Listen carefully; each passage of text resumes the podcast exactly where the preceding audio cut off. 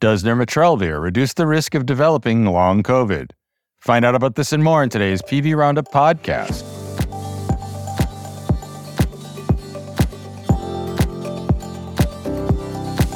I'm your host, Senior VP and Medical Director Dr. Tim Wright, coming to you once again from the Pioneer Valley in Western Massachusetts. Here are today's stories.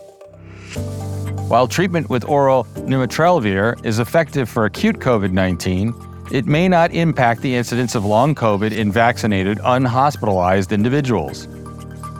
An observational study of 1,611 participants from the COVID Citizen Science Study, published in the Journal of Medical Virology, found that 5.4 months after infection, nirmatrelvir treatment was not associated with subsequent long COVID symptoms, with an odds ratio of 1.15.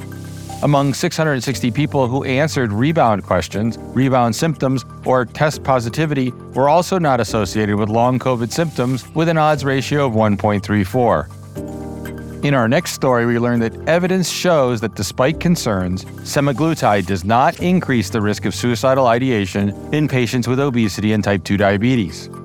A retrospective study of 240,618 overweight or obese patients published in Nature Medicine revealed that those treated with semaglutide had a 0.11% risk of first time suicidal ideation and 7% risk of recurrent suicidal ideation. This compared with 0.43% and 14% respectively for those prescribed other weight loss medications. Among the 1,589,855 patients with type 2 diabetes, semaglutide was associated with a 0.13% risk of first time suicidal ideation and a 10% risk of recurrent ideation, compared with 0.36% and 18% respectively for other diabetes medications. And finally, a study published in JCO Oncology Practice has shown that many cancers with high incidence rates and mortality are underfunded, which may impede further advances.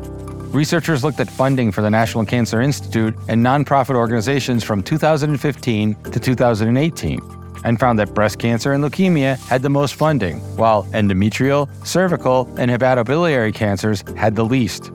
Disease specific funding correlated well with incidence. However, correlation with mortality was poor. Cancers that affect black patients at higher rates were underfunded. Importantly, underfunding was strongly associated with fewer clinical trials. And that's today's Medical Roundup. Thank you for joining us for this episode of PV Roundup Podcast. For more stories like these, visit us at pvroundup.com to subscribe to our weekly newsletters thoughts, comments, or suggestions, please leave us a review on your preferred listening platform or email us at editorial at pvroundup.com. Subscribe to our podcast on Spotify, Pandora, Apple Podcasts, TuneIn, or Google. You can also download our Amazon Alexa Flash Briefing, Medical News Roundup, and just ask, What's my Flash Briefing? Thanks today to Gabrielle Mostello for selecting and editing our stories, and to Sean Mullen for production assistant. Join me next time for an episode where we cover the latest stories in the world of medicine.